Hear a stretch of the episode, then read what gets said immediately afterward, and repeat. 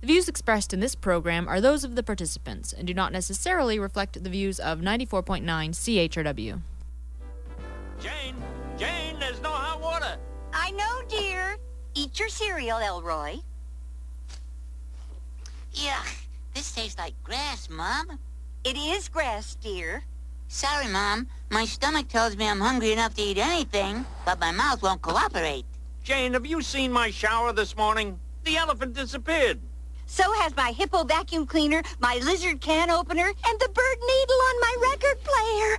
I can't play Iggy's album anymore. We may all disappear if we don't get some food in us soon. Mom's right. I can't live on love alone, Daddy. Well, it looks like somebody's going to have to get a job, and fast. Who else?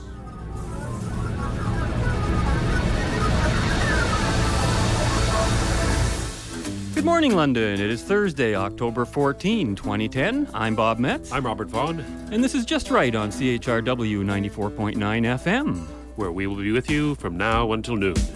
No, no, not right wing. Just right. fade into color and color into black and white. Under the bedclothes, everything will be alright. Welcome once again to the show today, where 519 661 3600 is a number you can call if you want to join in on the conversation or give us a comment.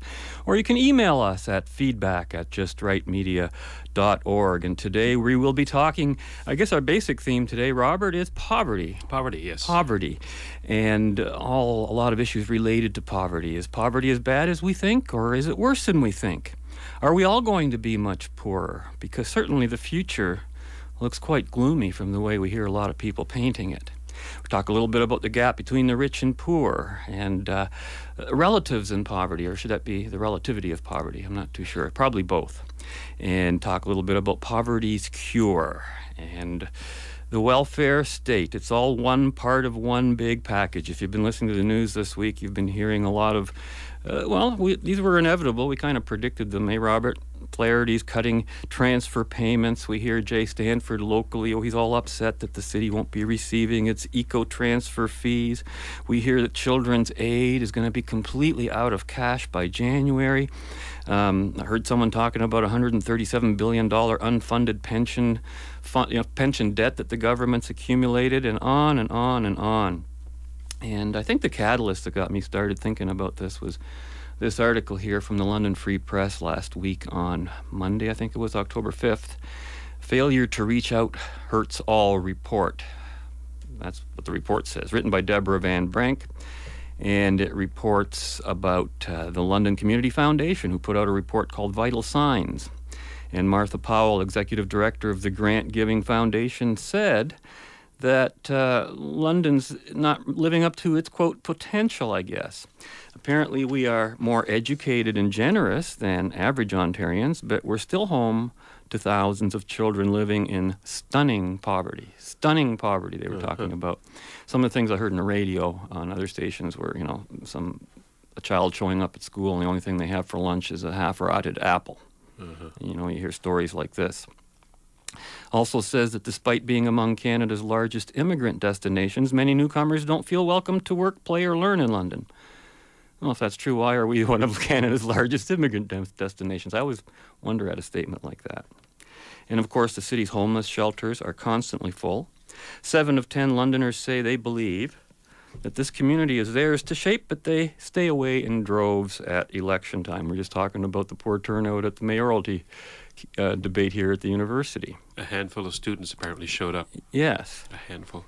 And uh, of course, what this what this um, um, group, Vital Signs, and um, this this is a grant giving foundation, the London Community Foundation, and I think mostly I get the impression they're a voluntary group because they have a twelve or f- sorry a forty two million dollar endowment fund that basically collects uh, generates you know income, Yes. and then they use that income to give grants to people, which to me is a proper way of Yep. of looking after charitable issues. Nothing wrong with that at all. No.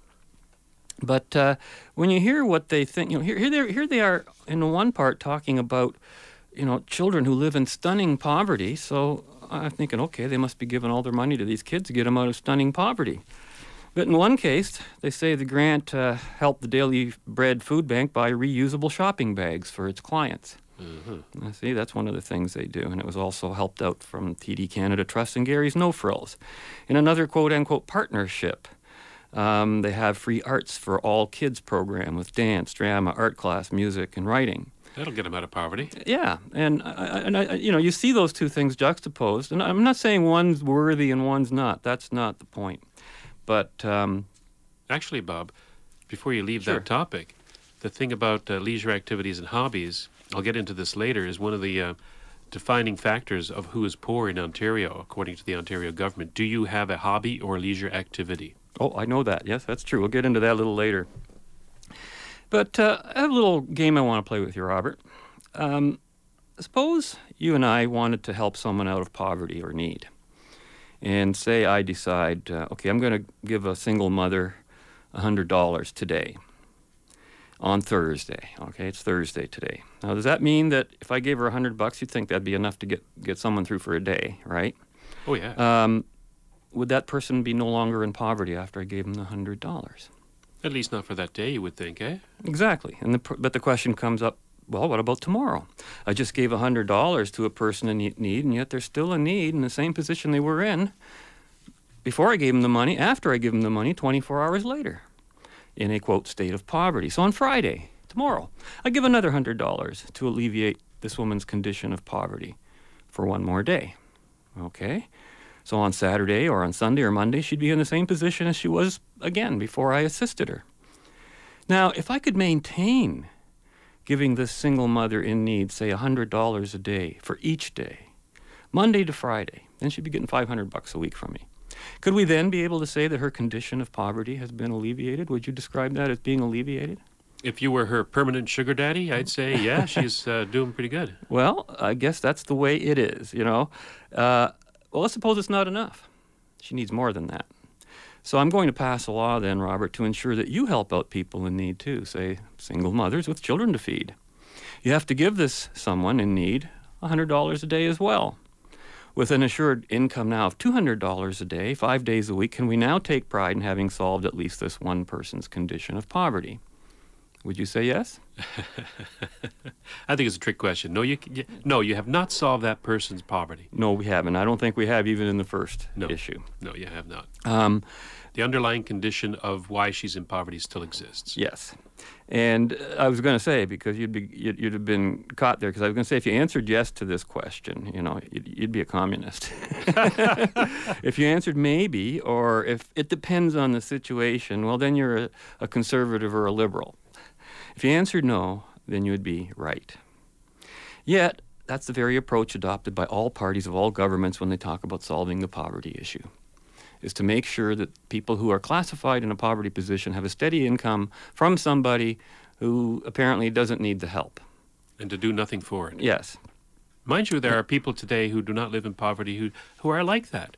They have lived off of, uh, um, they are heirs to fortunes, for example. They have benefactors, for example. You know, would you say they're they're impoverished? No. Um, in fact, I guess I'd have to relinquish a little in, in, in the sense of when I said I was giving this person $100 a day, if it was voluntary, I guess that would be alleviating the person's poverty, as long as the giving was voluntary.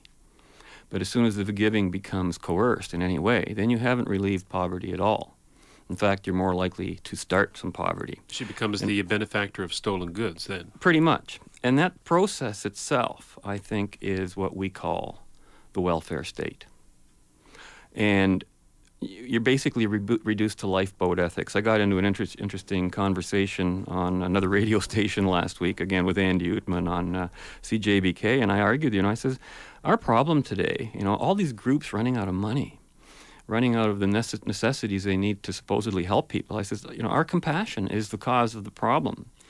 And you know, the long term does not look good for a lot more of us who are who, who are gainfully employed, who are self-sufficient, because governments are still thinking about being passionate and caring.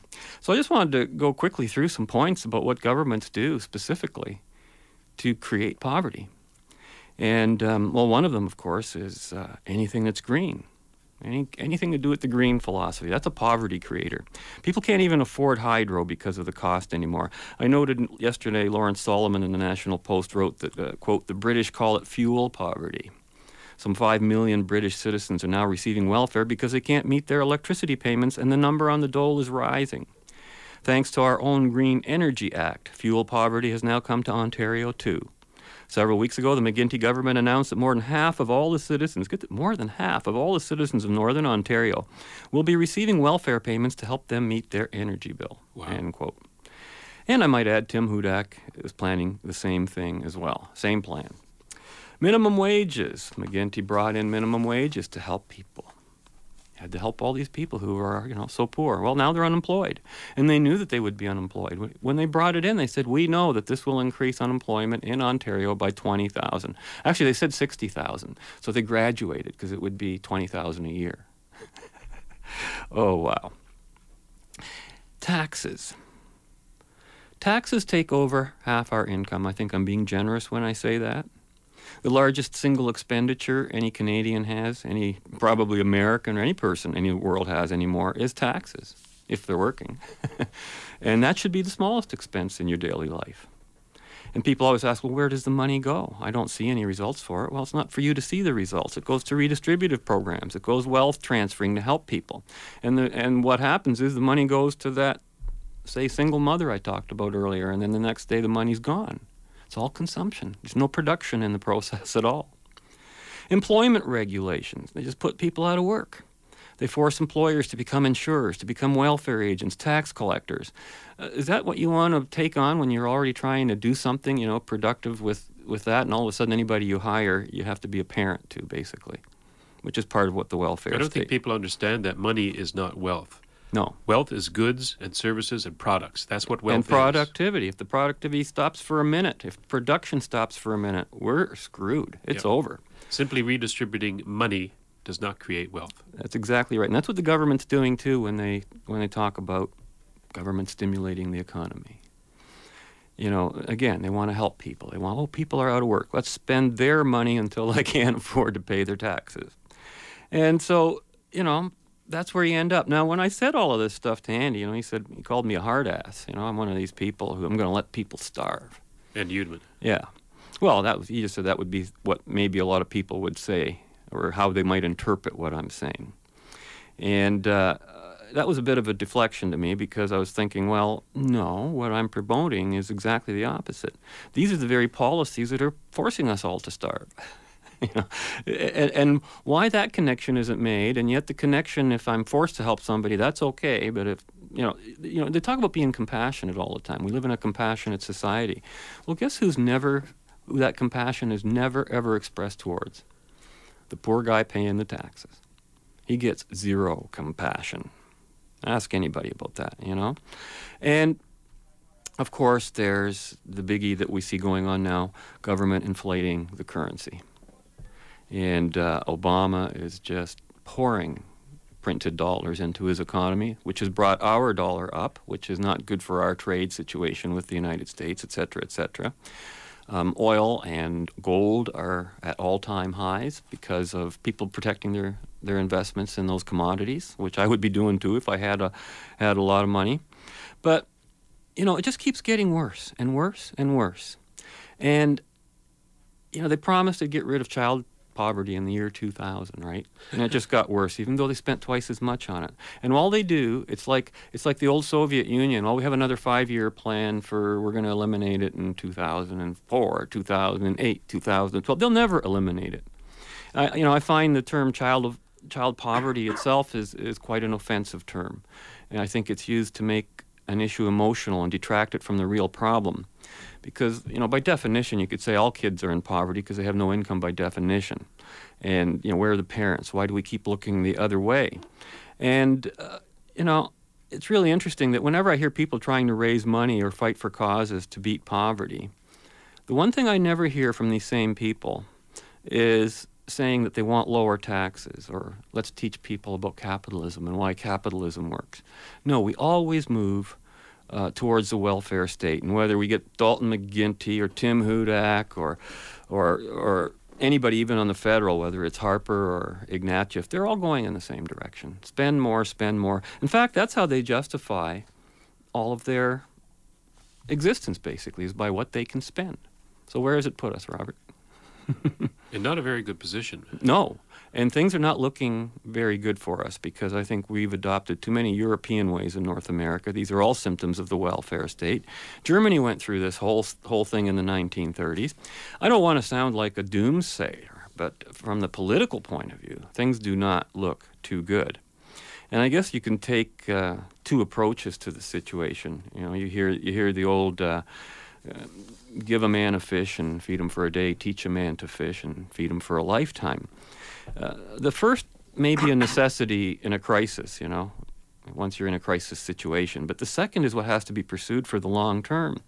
Unfortunately, even teaching a man to fish, quote, if you're going to use that comparison, is of less and less value because the government taxes half your fish away and then, then forces you to spend the others on things you don't want to buy and burns the rest. So what do you got left? What, where is the incentive to work when it's easier to sit at home?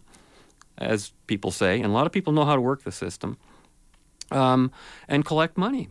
Again, we're always moving towards the welfare state. On the other hand, I, I, you know, I've been giving it a second thought. Teach a man to fish, you know, the, the hand up rather than the hand out. Um, you know, it sounds preferable to the first, but it still assumes that the teacher is in the driver's seat. You know, like I'm going to teach you how to fish, darn it. It also and also assumes assumes the person wants have- to learn. No, and it also assumes that we have a moral obligation to teach people how to fish. Yes, to do not. one or the other, give or teach. You have to, that, that's a good point. That's exactly what it's. I'm sorry, but I have my own life. I don't need. I don't have Right. a moral obligation to give, nor to teach. And if you were to take it literally, say I'm a fisherman, and I I have to teach you how to fish. Why would I want to do that? You'd be my competition. Exactly. That's why we have unions to prevent that from happening, right? So you know that's the whole situation. What do we mean by poverty, and uh, what is poverty? Uh, we're going to get into that issue next, right after this quick break. And what we're about to hear is probably one of the most classic scenes from uh, a movie that was about contrasting rich and poor in a very comedic way. Beverly Hillbillies, the first episode, and we'll be taking a break and coming back right after this. Jed? Jed, Ellie Mae came running over to my place and she said you sold the swamp to some oil company. Well, yeah, I guess I did. What did they pay you first? Well, he ain't paid me nothing yet. The Brewster fella said he'd bring the money later. How much they gonna pay you? Well, uh, he said I'd depend some on how much oil they could pump out. Well, you must have mentioned some figure. What was it? Now, Pearl, you know that old swamp one. What shucks. Jed Clampett, you got slickered and you're ashamed to admit it. That's just what I told you. Granny, how much they gonna pay him? All right, I'll tell you. He said it runs somewhere between 25 and 100. Twenty-five and a hundred? I know it don't sound like much, but Mr. Brewster seems to set great store by the fact he's going to pay me in some new kind of dollars. There ain't no new kind of dollars. Well, it's new to me. I've heard of gold dollars, silver dollars, paper dollars, but he says he's going to pay me in, uh, what do you call them, Granny? Million dollars.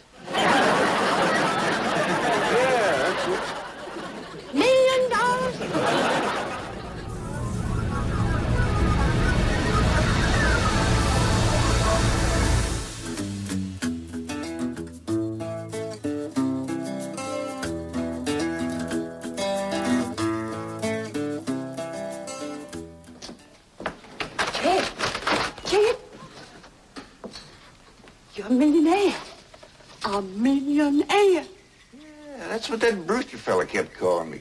I didn't know just how to take it. He meant you're rich. Me? The richest man in these hills. Maybe in the whole state. Oh, Jed, you can have anything you want.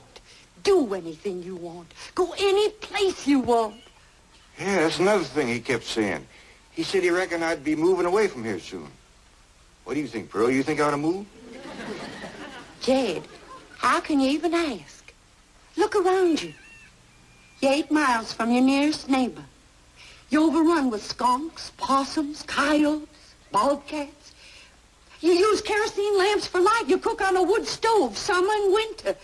You're drinking homemade moonshine, washing with homemade lye soap. And your bathroom is 50 feet from the house and you ask should you move? Yeah, I reckon.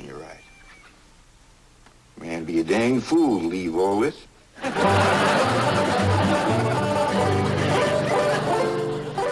And you're listening to Just Right on CHRW 94.9 FM, where you can call us at 519 661 3600 to join our conversation on poverty. What a classic scene that was. I I, remember that Beverly when I first saw it as a kid, and I said, wow, that says it all. I lived like that almost when, when we first moved to Canada. you Apparently, know? Jed thought he was already rich. Yeah, he had it all. He had everything he wanted. Yeah, that he even knew about. You know, that's interesting. Wealth, you know, I could almost argue that wealth is not just a cure for poverty, it's also the cause of poverty. Because without wealth, there's no poverty to measure it against, It's true, yes. So, and that's been the pattern. In fact, even in the in the Lucifer Principle, I think uh, in that book they pointed that out that it's not uh, poverty that instigates violence in society; it's the creation of wealth by some, and the people who don't have it suddenly want to get it. In, in, in a lot of degrees, Yes. poverty is measured by greed. Yeah, that's Not, one not way of looking at necessarily what you need, but what you want. Well, I hear, I, I understand you've got some definitions of poverty for us. Is- Yeah, I was looking in, doing a bit of research on poverty and to find out what the Canadian and Ontario governments think uh, it means to be poor. And it was a little different than what I expect. Now, in the United States, they actually have a, um, a monetary value they, they apply depending on what state you live in and what your conditions are. For example, if you're single or married or, or have children or whatever. But basically, it comes down to about if you make less than $10,000 in the United States, you're considered poor by the government. Now, Canada does not do that. Instead, we have a list, or at least in Ontario, we have a list of items we think everybody should have, and if you do not have two or more of these items, you are considered by the Ontario government to be poor and in need of social assistance. Uh, remember, Bob, a few months ago I compared poverty in Canada with the poverty I witnessed into the uh, Dominican Republic? Mhm. You could also make that comparison between a poor family in Toronto, say, with a poor family in the Sudan. The difference would be that the poor family in the Sudan would say that the poor family in Toronto is wealthy beyond their imagination. Poverty is not only relative in geography, it's relative in time too. A so called poor family today is living in what a Victorian era Canadian would think of as luxury, much like with Jed Clampett. Except for the extremely small minority of poor who are homeless, many by choice, by the way, and I think you alluded to that earlier, uh, most have a gas or electrically heated home, even air conditioned homes, a car, television sets, telephones, clothes on their back, clean running water, food gathered from all around the world. None of these things could have been found in the richest of the homes of a Victorian era, era Canadian. And who do we blame when we see people in poverty, Bob? Many blame the government for not redistri- redistributing enough money to the poor. Last year, and I think you talked about this before, uh, Ontario Premier Dalton McGuinty passed the Poverty Reduction Act. In this act, McGuinty plans to spend $1.4 billion to reduce the number of children in poverty by 25% over five years. Now, my question to Mr. McGuinty is that if it's a simple matter of spending money, why not spend $5.6 billion? And in five years, there'll be zero children in poverty. Wouldn't that be great? It's only a simple matter of uh, arithmetic. Four times that amount, and you got rid of uh, not only 25%, but 100% of the children in poverty. Of course, McGuinty's efforts will fail, as all efforts to reduce poverty have failed. In 2008, CTV reported that child poverty in Canada was at the same level as it was in 1989. Nothing changes, no matter how much money governments steal to throw at the problem. But if something does change, is that we are getting more impoverished. All of us, not just the poor. Now, why? Because the only way poverty can be alleviated, it can never be eliminated, is through the social system called capitalism. You'll, you'll notice I did not say economic system, because capitalism is a social system. Go back to the list. The items included in the Ontario Deprivation Index are all consequences of capitalism and the profit motive. They're all consequences of men and women working to create new products, to innovate, to improve upon previous discoveries and inventions, to mass produce for mass markets, to make money because money is the root of all good. Here are some of the questions on the list. Question Do you eat fresh fruit and vegetables every day? Do you eat meat and fish at least every other day? Now, my response is how do we think that you, how do you think you get bananas in the winter in Canada without capitalism? Without a supply chain from plantation owners to plantation workers to truck drivers to supermarkets, all such products crossing multiple national borders in a system of global free trade. Question Are you able to get dental care when you need it? Remember, dentists work for profit, and the techniques and instruments they use have developed over generations of people working for profit. If they could not derive personal financial benefit from their work, we would not have the x ray machines and their dentist drills, etc. Question Are you able to replace a broken appliance, such as a vacuum or a toaster? Where does the government think we get our appliances? They were thought up by scientists who created them and, and by industrialists and mass marketed in a capitalist system so that even the poorest among us can afford them. They become so inexpensive, Bob, that some of us actually give them away or throw them away with the garbage if they don't match our decor. and here's another question from the um, Poverty Index Do you have appropriate clothes for a job interview? Now, a lot of our clothes comes from overseas, where people in real poverty are escaping it by working hard and long hours to ensure that we have $200 running shoes. It's called free trade, another aspect of capitalism. Question Is your house or apartment free of pests such as cockroaches? Firstly, the government already correctly assumes that poor people in question have a place to live because most of them do. Secondly, even a clean mansion can be infested with pests if it weren't for the intervention, or rather invention, manufacture, distribution, and retailing of pesticides. And everyone Oh, involved. now I know why they're asking that. yeah, apparently more of us are going to be not Yeah. be able to answer this question because more of us are going to have Well, problems with bed bugs and fleas because we can't get the proper pesticides because the government has outlawed them. well, I don't know that they got to the indoor pesticides yet, but they have gotten to the outdoor ones. Uh-huh. Actually, the indoor pesticides are watered down from what you can actually buy in the states Yeah. when they actually work. If you really want to get rid of your fleas uh, here in London, go across the border, get the stuff from the states. It'll work first time, guaranteed. So these pesticides, Doesn't that make us poorer? How does that make us poor? Well, if I want to get rid of fleas, I got to go across the border now. yeah, go Yeah. across the Why- border. Well, yeah. Why Americans don't have to cross the border to get rid of fleas? how does that make fleas. you poor? I'm poorer than someone who can go down to the store and just pick it up and have it work. In other words, if I have to pay 20 bucks to get rid of the fleas and somebody else can pay 5 bucks to get rid of fleas, I'm 15 bucks short. Well, who do you blame for that? You have to blame the Well, the government. government, of course. of course. Who else?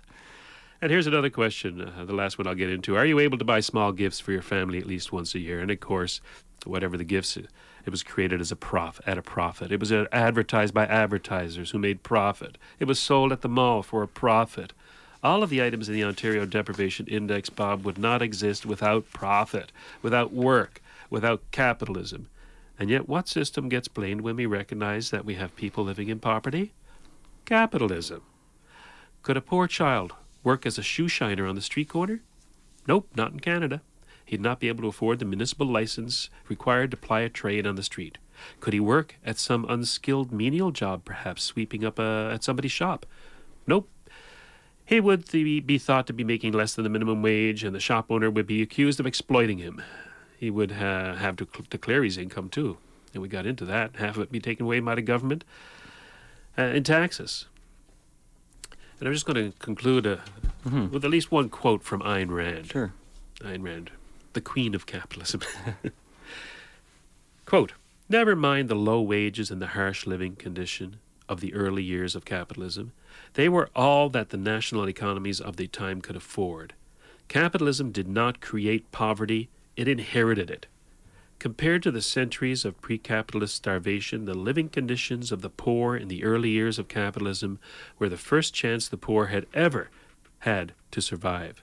As proof, the enormous growth of the European population during the 19th century, a growth of over 300%, as compared to the previous growth of something like 3% per century.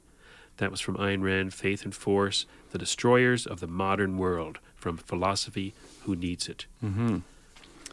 Well, we're at the bo- bottom of the hour already, Robert. Uh, when we come back after our break, we'll be hearing an excerpt from a 1999 broadcast of the Michael Coren Show, on which there was a panel discussion taking place on the subject of child, por- po- child poverty.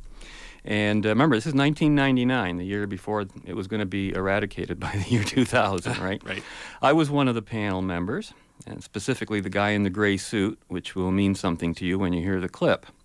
To put it bluntly, I was on the one side of the debate, and every other panel member was on the other. Then a caller named Mary phoned into the show to support my point of view, and just wait till you hear how that how they all ganged up on Mary too. But that's after the break. And I just wanted to say something about that show too. On that show, the other guests were Laurel Rothman, National Coordinator of Campaign 2000, Chico Agluefo, who was a single mother, president of Mothers Against Poverty, and Paul Szabo, Liberal MP for Mississauga South.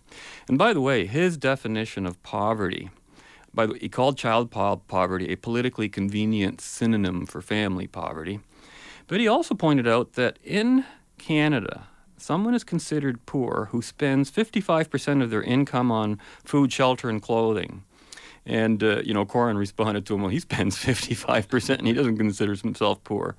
And yet, get this 40% of people classified as poor in Canada own their own home, and 50% of those people have no mortgage. Wow. And those people are considered poor. They're better off. But than me. first, yeah, let's take a break for a smile, and we'll be back after this. I grew up, uh, I grew up Irish, ladies and gentlemen. Hold your applause! I just like yelling. Look, I grew up Irish, and growing up Irish, I had to hear several stories about the terrible, horrible Irish potato famine of the 18 somethings. And how horrible it was. Listen, coffee. Millions of people died. Millions of people died. And why? Because there were no potatoes. Are these the pickiest people in the world? Oh, my belly's all bloated and distended. I'm dying. If only I had a potato. Oh. Oh, sweet baby Jesus. Please make it rain potatoes. I'm dying. Why don't you, uh, why don't you try some corn?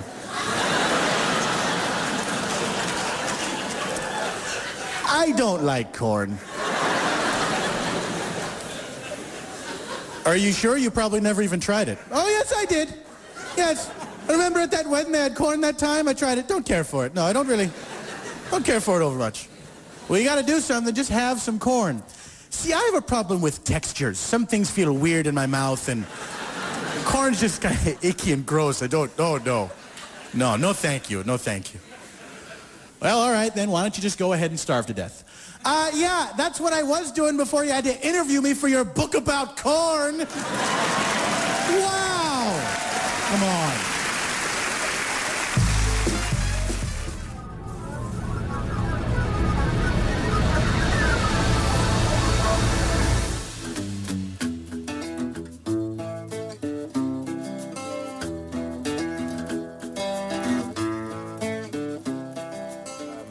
This is going very quickly. Let's uh, let's get straight to the lines. Mary is on line six. Hello to you, Mary.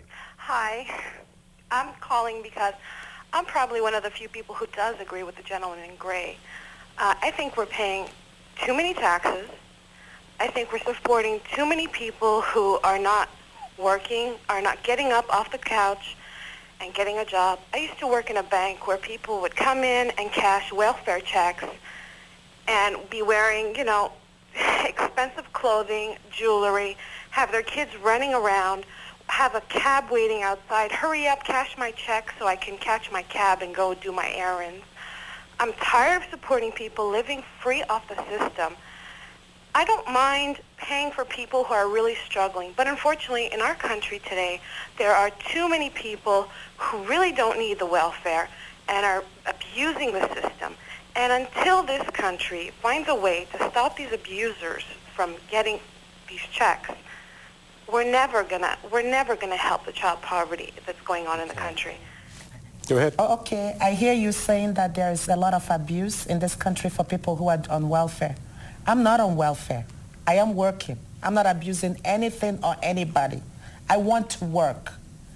But I do not think that you have the right to put a blanket statement on people who are on welfare to state that everybody's a couch potato. I was on welfare and I She just expressed her experience. I don't think she ma- gave a label because to you see because you see two or three people who cash their welfare check at the end of the month or go drinking there's a lot of people that have mental problems and alcoholic problems you cannot blanket everybody we single mothers that are Nobody's struggling doing to that. raise That's our why we need a choice in welfare so that we can choose and decide that I want to give to the person who deserves it and I don't want the person who doesn't deserve it the not to get provincial government just gave you 30% tax cut. That's what That's have you done with it? Have you given me any or anybody any? That tax dollars, 30% and 22% of people who are on welfare. Mary, Mary, go ahead. I'm not the one who's told these people on welfare to go out and have three, four kids.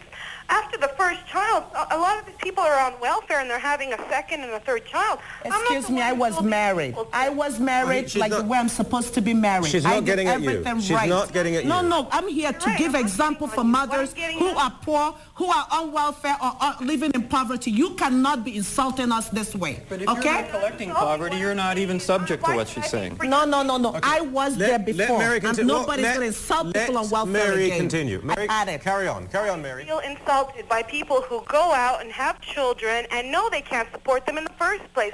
I feel disgusted by people like that. You're not taking responsibility for the children in our society. Their parents are not taking responsibility for their own children. Why should I pay for their children? You cannot put a blanket statement on a minority group of people than hardworking single mothers that are raising their children, trying very hard. That blanket statement is making me sick. And the effect, the majority of women, single parents on social assistance, have had partners. The majority did not come on as uh, sole support parents with no other parent. in Mary, it. if I may, if, caller? What about the okay, caller? May I address, Mary, if I may just address you for a second. It, it must be very annoying if you're working in a bank and you see someone come in, and there are abusers, yep, and they're cashing the check, and they, you don't get much money if you're on welfare. So if they're dressed in this expensive way and have a cab, they're also they're breaking the law because they're getting money elsewhere. But we're talking about a very small minority, and the fact is, if you are a single mother on welfare, you ain't got very much at all. Honestly, Mary, believe me, there is not much there. So I know the personal, the anecdote, the experience can make you bitter, but you're talking about a small minority of people. I don't see that's the problem. A lot of the people who do have money don't see that. They see the abusers out there. They're the ones who are out and you know that get caught and they see that and they don't want to pay anymore. We're fed up of paying taxes.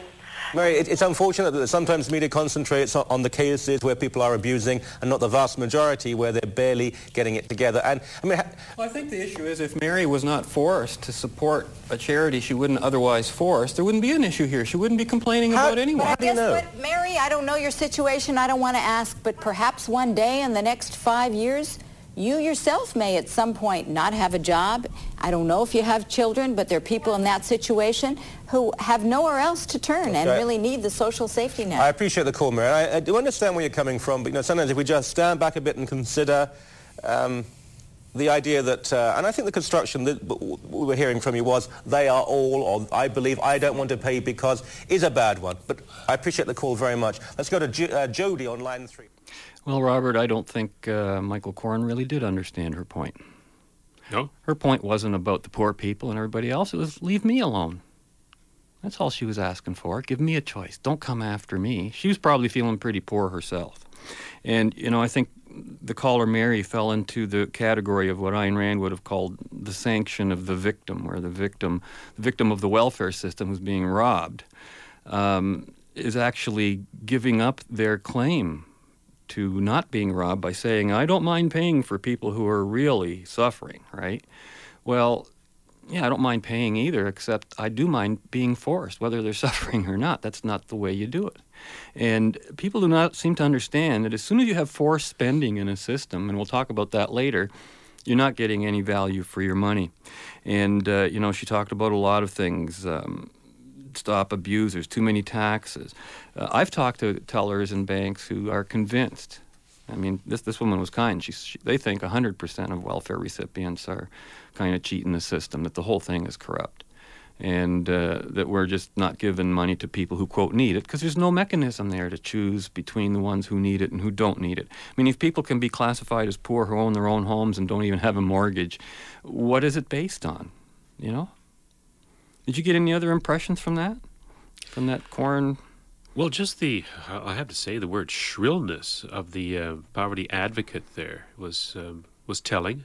I think that she found that the arguments that the woman, the caller Mary, was making were attacks on her personally, and of course they weren't. Mary was simply trying to say there are abusers out there, and I and I don't feel the need personally to uh, to be their keepers. Well, methinks she did protest too too loudly. Yeah, I think she is an abuser. I don't. She said she wasn't on welfare. Yes, she was. She was. She was running a government-run agency. That's welfare. that's welfare. And if your government's paying you for that, and they weren't even helping kids with uh, necessities, they were buying computers for them. That was the the thing she was into which is a great thing. I'm not saying anything's wrong with that, but that is not down in the, you know, you can't feed yourself type of a category. Uh, you know, and before the break, we were listening to uh, that humorous anecdote about the Irish potato famine. uh, I actually looked some stuff up about that little history. Uh, the potato famine in Ireland actually took place in 1845 to 1852, and in the Scottish Highlands at the same time, around 1846 to 1857. And the reason was the proximate cause was apparently there was a potato disease, a potato blight went Yes. around. Correct. But that wasn't that was the cause of the the crop failure, but not of the starvation. The starvation was caused, and I, I just checked very quickly on um, Wikipedia. Um, they had laws that restricted the rights of the Irish, and they restricted the, li- the, the, the size of the plot of the land that they could own. And in 1845, 24% of all Irish tenant farms were of 0.4 to 2 hectares, which is 1 to 5 acres, in size, while 40% were 2 to 6 hectares, 5 to 15 acres. Holdings were so small that only potatoes and no other crop could suffice to feed a family. There's your reason. Oh, there's several other That there, reasons but too. but there is such an obvious one, right? The law restricted what you could grow for yourself, so you couldn't grow corn, Well, and that had to be a new invention. And it just didn't stop there. W- once the uh, famine actually set in and, and uh, the population of Ireland actually was cut in half because of uh, emigration away from this famine, from 8 million down to 4 million. They still haven't recovered, by the way. Ireland's population has not reached the level it was before the famine. Is that right? Yeah, it's about 6 million right now, and it was 8 million at its height back in uh, around 1830s.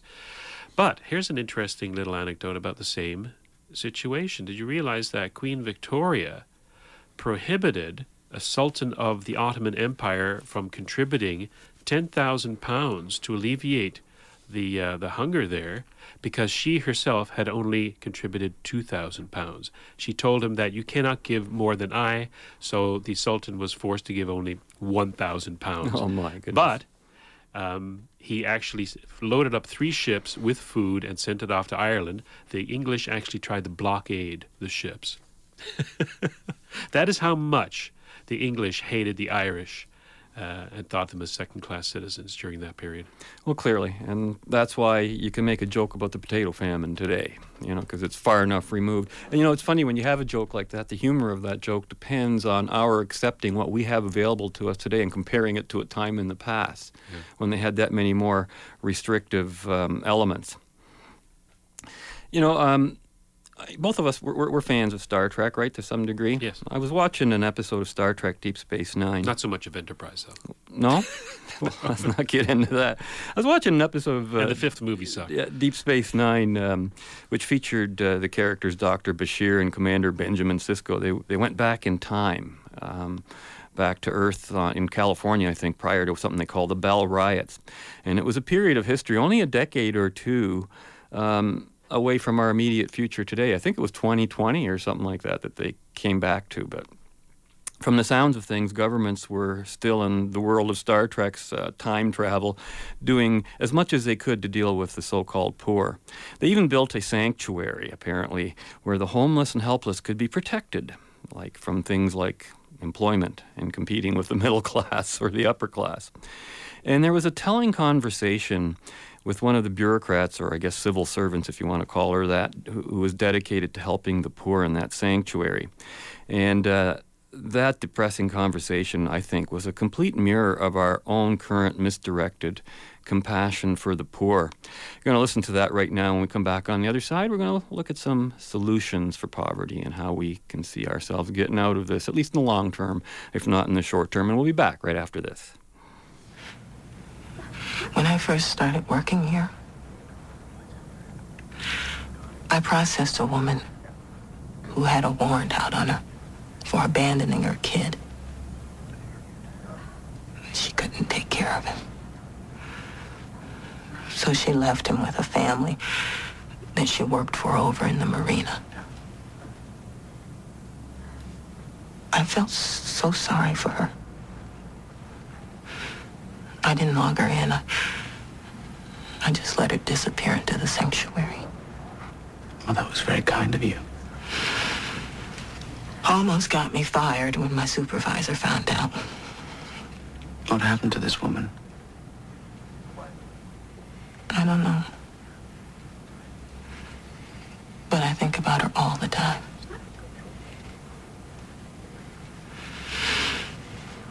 Ever since then, I've just done my job, you know. Tried not to let it get the best of me. It's not your fault that things are the way they are. Everybody tells themselves that. And nothing ever changes.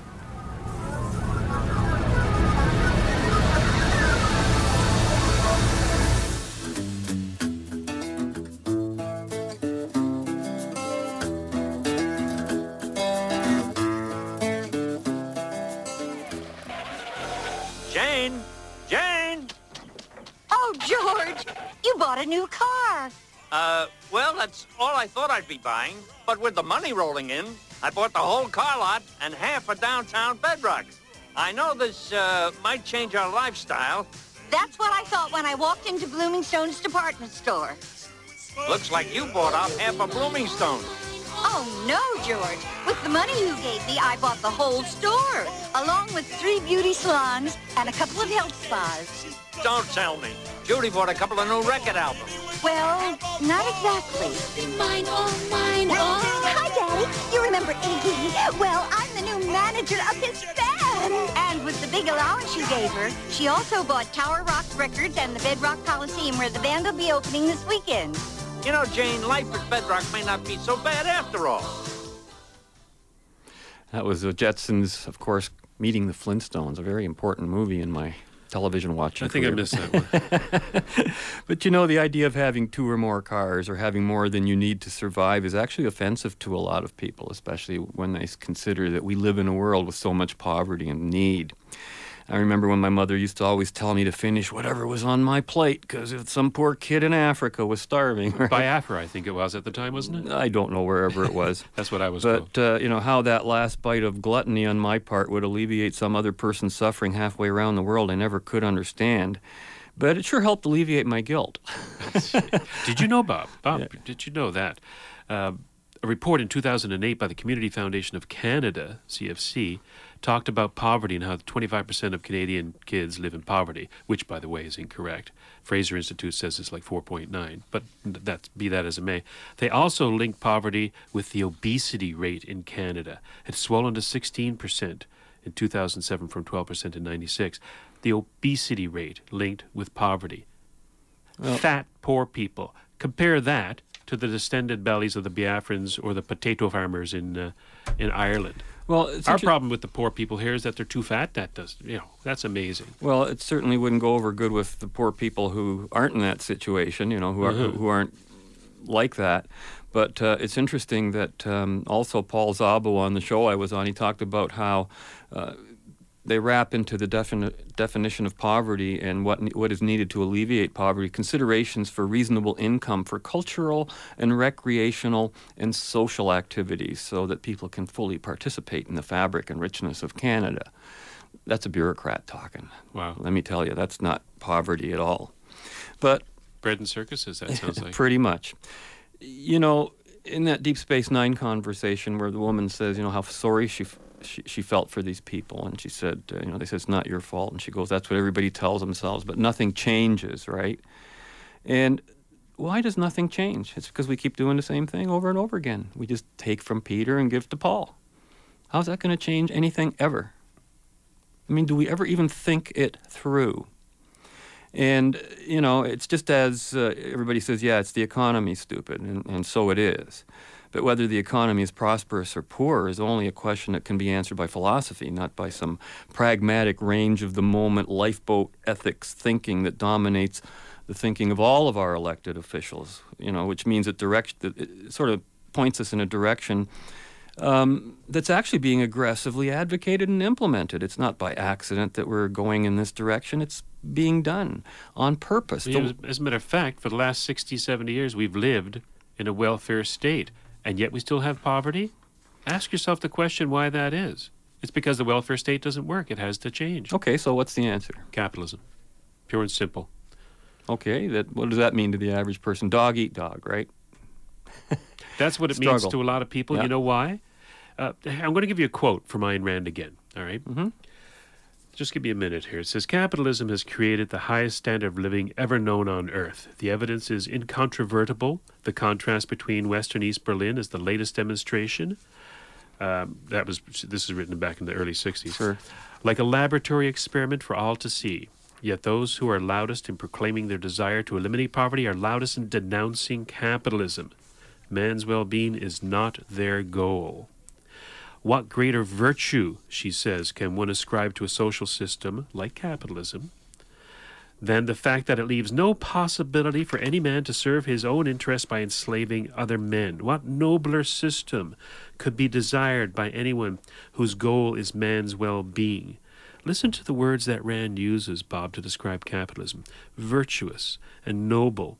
Very few people today consider the social system of capitalism as being virtuous or noble because it has been systematically and deliberately vilified by people who advocate our slavery to each other. These people are the altruists, the men and women who claim that we all have a duty to live for the sake of each other or for the sake of the state. These same people are the ones clamoring for government handouts to divvy out to the poor as long as they can take a sizable chunk of it for themselves. They are vicious, they are evil, they should be identified as such and ostracized for their cruelty. They wish to keep people in poverty and destroy the only moral social system that can lift everyone's living standard capitalism. Well, that's why she named her book Capitalism the Unknown Ideal, because people literally do not know what it is. You know, I think the appeal of socialism is emotional and it's very self interested in, in a, in a self destructive way. Um, if you've ever noticed, socialism is always judged by its promised results, which are never achieved, by the way, but never by its process, which is coercion through government against its own citizens for the purpose of redistributing their wealth and savings to other people. So, socialism literally is a consumptive, not productive process. It's more accurate to say dog eat dog socialism than it ever would be to say dog eat dog capitalism. Yes. Because there's no dog eating any dog in capitalism. There's a dog creating his own food. He's not eating anybody else. Force is outlawed in That's- capitalism. Exactly. Whereas capitalism is always judged by its process, which includes the rule of law, freedom, voluntarism, consent, private property, the right of contract, which welfare statists and socialists dismiss through bromide labels and slogans such as selfishness, greed, profit driven, uncaring, capitalist pig, all the denigrating terms they can think of. But capitalism is never judged by its results which arise naturally from the process just described and which far exceed in every respect anything that the most ambitious socialist promise ever even attempted to promise, let alone deliver. And so, you know, they, they have their eternal five-year plans, five-year plans, five-year plans, five-year plans, and never ever do they get closer to the goal. They get further away from it. To me, there's no And- comparison, Bob. None whatsoever. Uh, and and yet, I know most of the people listening to us today, they're going to vote Liberal or Conservative or NDP next time. They will, even if they agree with everything we're saying. And and then they think that's going to take them in another direction. It can't possibly. And people with those philosophies, it doesn't matter how well-meaning they are. It doesn't matter how big their smile is. It doesn't matter how nice they are when you meet them down at the pub. It doesn't matter how nice they are with your kids. As long as they believe in this evil idea, you're going to have evil results. How can you change it? You know, here we are. It's Judeo-Christian. You know, you there- you know, Judeo-Christianity is a basic philosophy. Yes. And I grew up in it, and It's it philosophy always of said, altruism. it always said, "Thou shalt not steal." Now, where is it even in that formula of altruism that it says, "Well, to be altruistic, go ahead and steal then"? Thou shalt not steal unless a democratic majority approves. Is that the new rule under Christianity? Because that's what we're practicing. The altruism of Christianity was the guilt concept that we are our brother's keeper. Otherwise, if you are not, you are guilty of a sin. Well, then, um, you know, if if I'm my brother's keeper, um, whose keeper is he? You're, you're, you're your brother's keeper, whether he likes it or not. That's right. whether you you, like it it's a not. vicious circle. You know, like like one person is the beneficiary. He's okay to get the benefits, but um, if he's earning them on his own, then he's evil. If we're all in he's social only he's only net- moral if he gets it from you for uh, being forced by someone else, You and that's the total inversion of morality, and that's what we're dealing with in our society today. And to that's why that we're if going we're all in a social safety net, who's holding up the Yeah, if everybody's in the net, who's holding it up? Well, we can't hold up the show anymore because I think we've reached the end of our show today. So I think we've got to get out of here today, Robert. And uh, this is a subject that's not going away. We know that for sure. And it'll be back over and over and over again until uh, some of us, you know, I think it's going to take a lot of more more pain on the part of a lot more people before they even give any People thought should to this. educate themselves about capitalism. That's it. And with that, I leave you. You know, I think uh, I'm going to end the show today. Tell everyone, listen, read Ayn Rand's Atlas Shrugged, and if fiction's not your thing, then try out her uh, Virtue of Selfishness and Capitalism, the Unknown Ideal, which are nonfiction footnotes to the fiction um, novel. And the thrust of these books is not about economics, but about morality, choice, ethics, the nature of life itself. These books answer the question why and how, not just the what and who. And certainly, um, a lot of what you hear on this show came out of those books and the philosophy that Ayn Rand uh, basically discovered and put together. The first, this is a first. This has never been done before. So we are attempting to continue that tradition here. That's it for this week, and we're out of here. Hope you join us again next week when we continue our journey in the right direction. Until then, you know what to do. Be right, stay right, do right, act right, think right, and be right back here. Fade into color color into black and white. Under the bedclothes, everything will be alright. Did I mention I'm getting a divorce? I got seven kids out of her. I'm done. I'm not paying child support. Ladies, are you with me on this?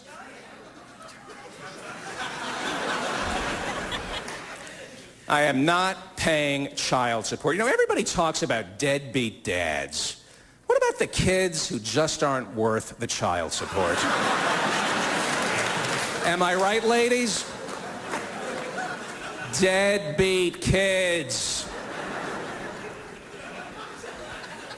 Why can't my three-year-old get a job? My sneakers were made by a two-year-old in Burma.